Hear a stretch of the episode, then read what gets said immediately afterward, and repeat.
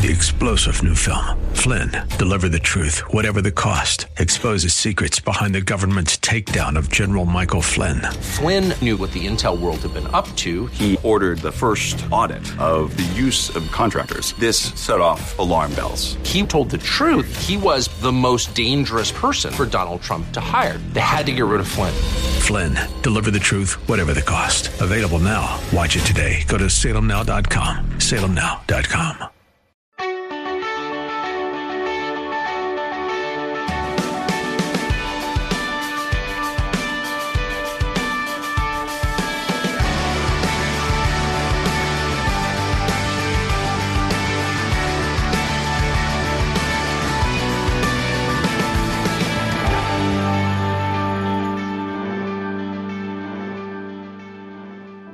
Hello again, and welcome as we lift up Jesus with Pastor Dudley. I'm Michael North.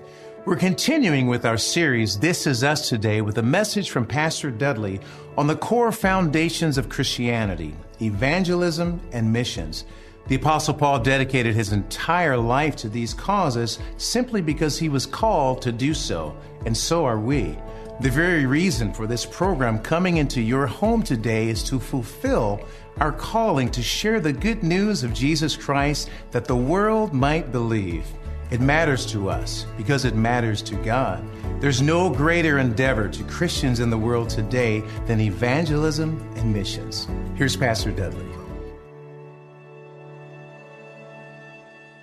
We are a church that believes that we are to be involved in evangelism and worldwide missions. That's the kind of church we are. Can you say amen? amen. Now, some of you don't know this, but Shepherd is a very unusual church because every week we have people who come forward and make decisions for Christ. And that is unusual. Most churches, that does not happen. All you have to do is go visit churches, and you'll see that that's not normal. A lot of churches operate on the basis of this motto us for no more, lock the door. They don't want anyone else to come. That's true. The average church has less than one convert per year in the United States of America. There's a lot of reasons for that, but a lot of people, there are people that don't like to be in a big church. They don't like to be in a growing church. And there's reasons for that. Because when you're in a growing church, it can be uncomfortable. It can, it can be crowded. I, I, I don't know everybody. The pastor doesn't know my name. Uh, some people don't like that. Uh, you're always in a building uh, program. You're always asking for volunteers. The donut line is way too long. and people are just more concerned about their personal preferences than they are trying to reach people that have yet to be reached. I have some bullets in your notes. I want you to write this down. God cares about every single person. So you see numbers in the Bible, uh, and some people say, well, you're too concerned about numbers. Well, God is concerned about numbers because every number represents a soul. And don't tell me that God is not concerned about numbers because He named the fourth book in the Bible Numbers. There's a whole book in the Bible named Numbers. And God wants as many people as possible to be saved.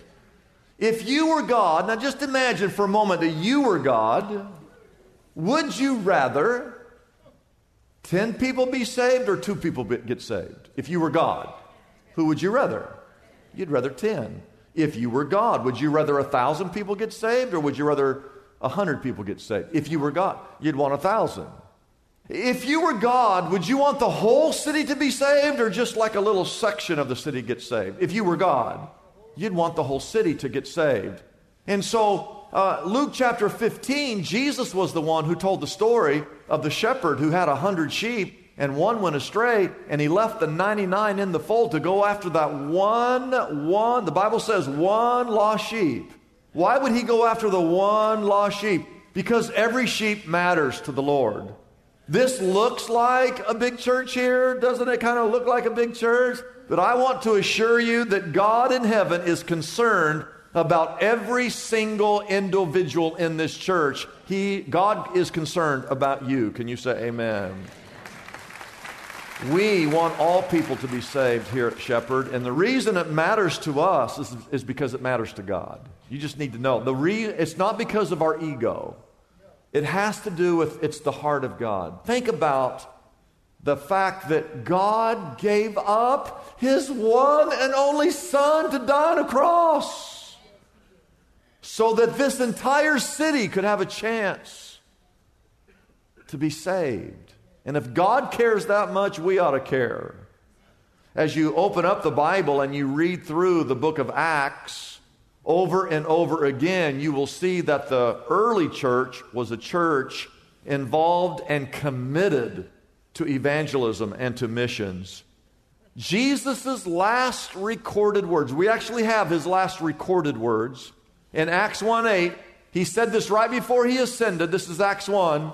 He said, You will receive power when the Holy Spirit comes on you, and you will be my witnesses here in Jerusalem and in Judea and in all of Samaria to the ends of the earth. And those early believers who heard him say those words, they watched as he ascended up into heaven.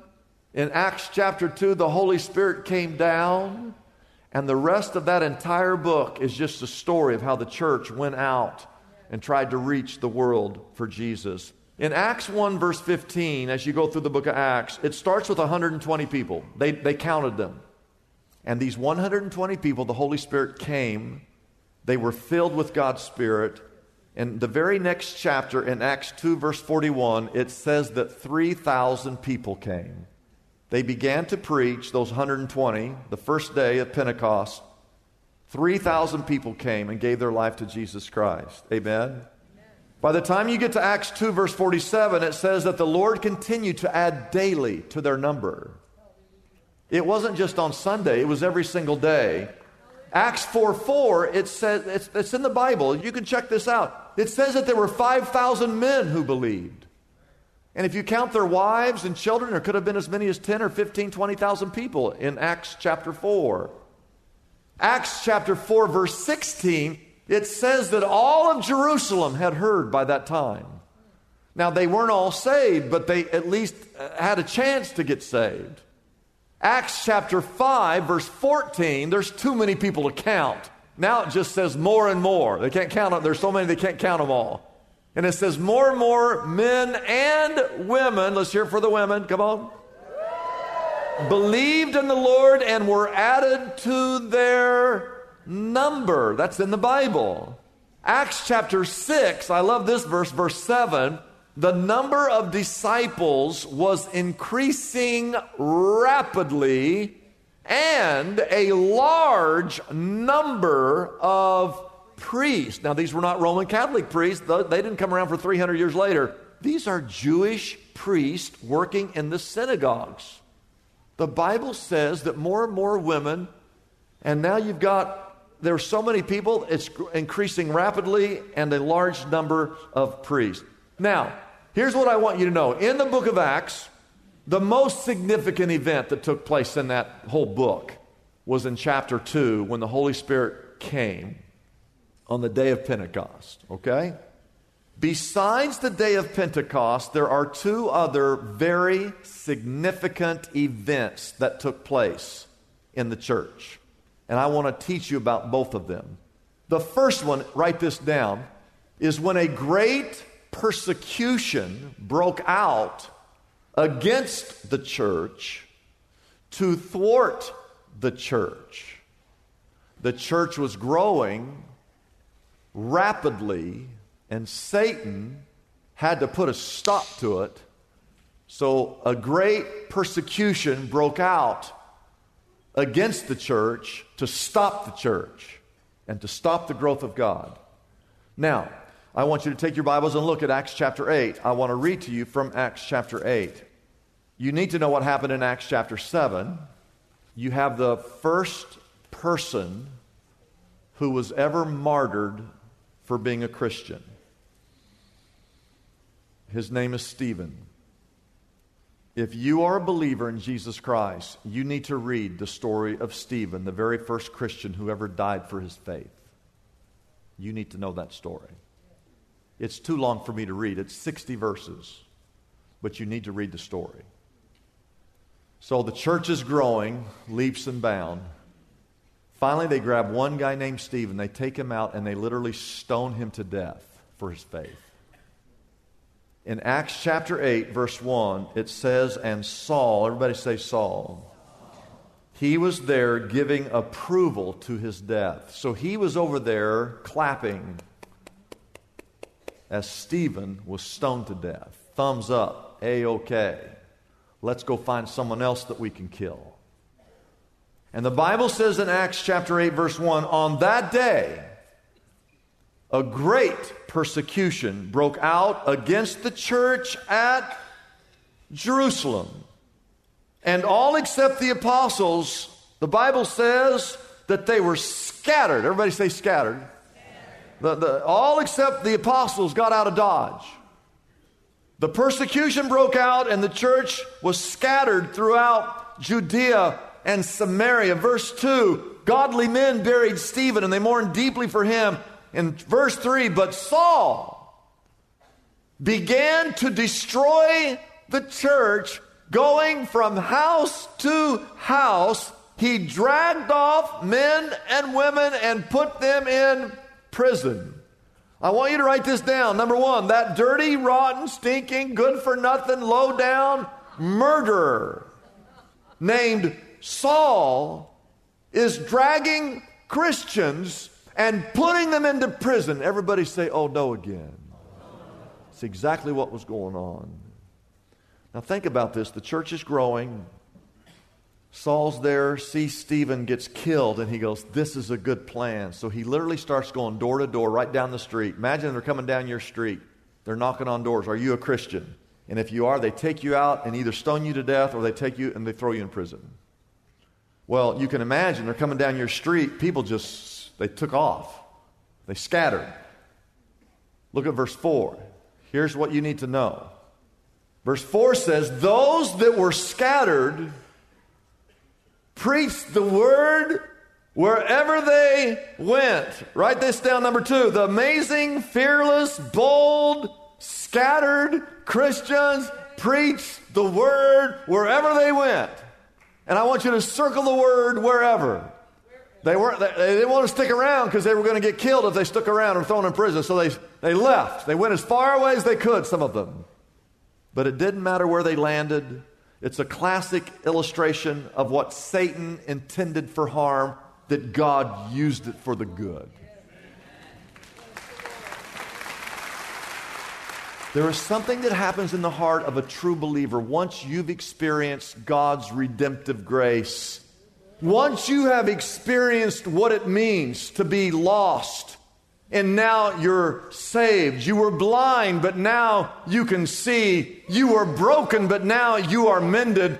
Once you experience that, there is nothing that can deter you from sharing your faith with others because you want others to experience the same joy and the same salvation that you yourself have experienced. Nothing can keep you from sharing your faith.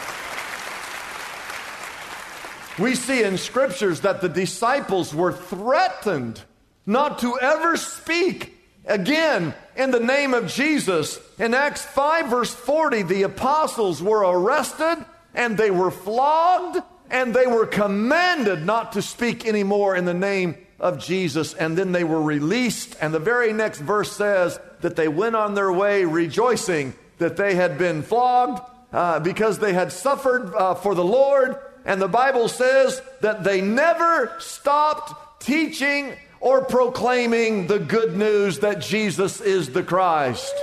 You could persecute them, beat them, threaten them, order them not to speak, but they were going to do it no matter what. It's the first significant event in Acts 8 persecution breaking out to thwart the church, but those that were scattered preached the word wherever they went, and the church grew exponentially.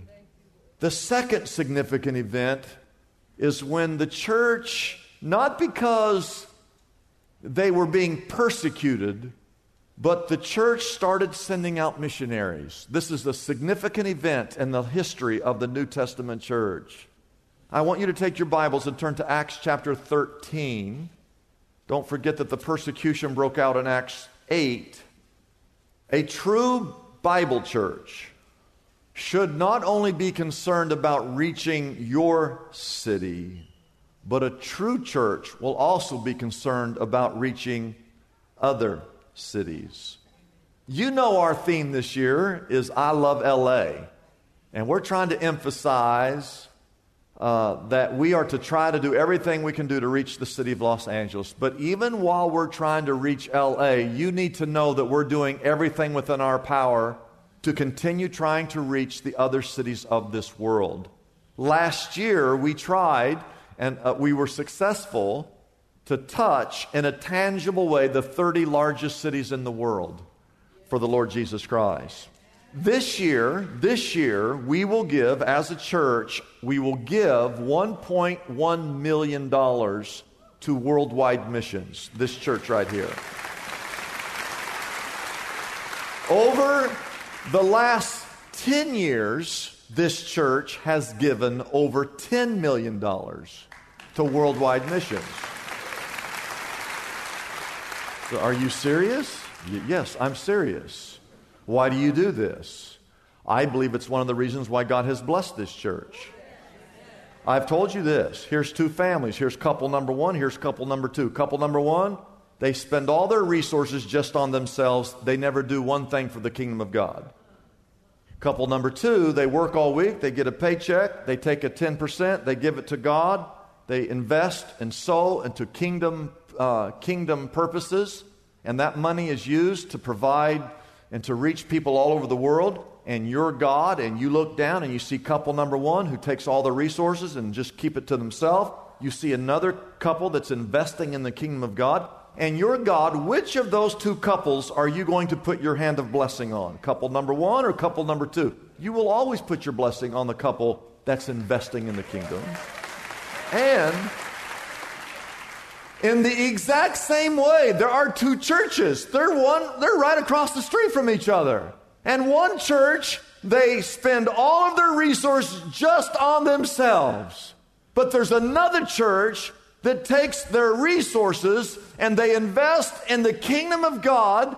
The last 10 years, they've given $10 million to missionaries all around the world. And you're God. Which of those two churches are you going to bless? If you're God, you will always bless the church that's investing in kingdom causes. And I'm just telling you that to tell you this. I believe in the hand of God being able to bless a family or to bless a church. And when you look around here, people ask me, How did your church? I said, The reason our church, uh, God has blessed this church because we're concerned about reaching people all over the globe, not just the people who are here. So, here's the question How did we get like this? Why do we give money to missions? Why do we send kids to Bible college? Why are we involved in church plants?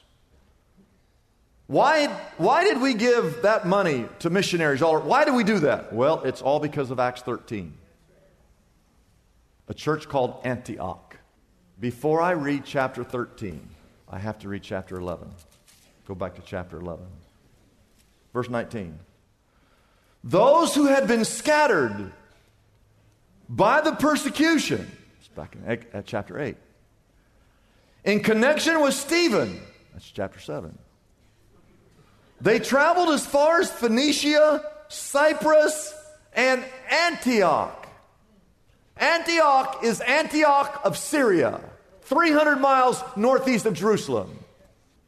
And so, some brothers, because of the persecution, here's Saul. He's knocking on the doors, arresting Christians. They saw him coming. They, they jumped out of Dodge. Some of them went all the way to Antioch.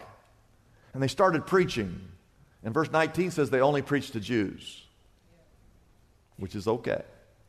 Don't be offended. God knows what he's doing. Verse 20. Some of them, however, men from Cyprus and Cyrene, went to Antioch and began speaking to Greeks.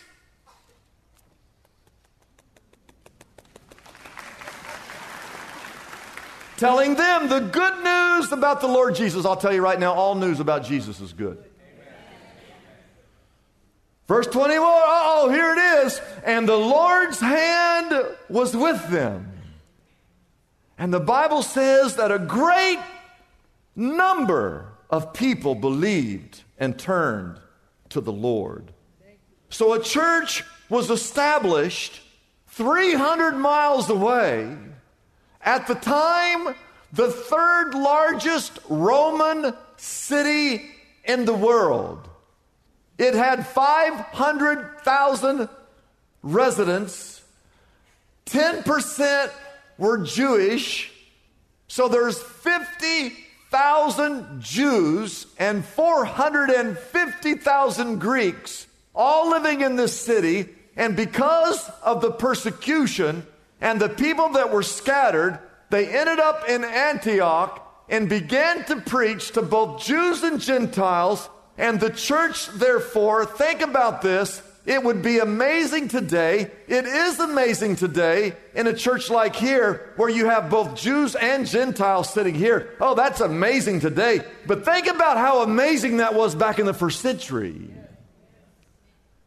And Acts chapter 11, verse 26 says that it was at Antioch where disciples were first called Christians. How many of you would consider yourself to be a Christian? Raise your hand. You're a Christian. That phrase did not come from Jerusalem. That came from a Roman town up in Syria where some believers had gone and started making disciples, both Jews and Gentiles. And they, they started for the first time to call themselves Christians up there in Antioch. Now, I want you to go over to chapter 13. In the church at Antioch, there were prophets and teachers Barnabas, Simeon called Niger, Lucius of Cyrene, Manaen, who had been brought up with Herod the Tetrarch, and who? Saul? Are you kidding? Saul? Isn't, isn't this the dirty, rotten, stinking, low down, good for nothing murderer who caused the persecution back there in Acts chapter 8, dragging Christians off to prison that we saw up in the first significant event. What's, what's, what's he doing here in chapter 13? He got saved in chapter 9.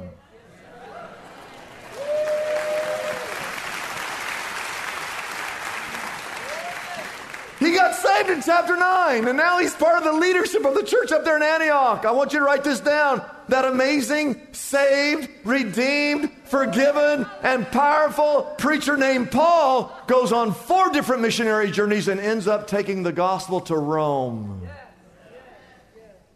It's estimated that he and those four missionary journeys traveled without a car no modern transportation, no trains, no Southwest Airlines, no Uber, just by his feet and getting on a ship. Some of you complained about walking from the church parking lot to get in here. Man, this is a long way. We stop here. I get to rest here a little bit. My legs. And, it's estimated that he traveled over 10,000 miles. Before modern transportation, going on four missionary journeys, establishing churches all over what's called today modern day Greece and modern day Turkey, all over Asia Minor, and eventually took the gospel to the greatest city in the world at that time, which was the city of Rome. And I might add, if God can save a rascal like Saul, then God can save any rascal that's in here today.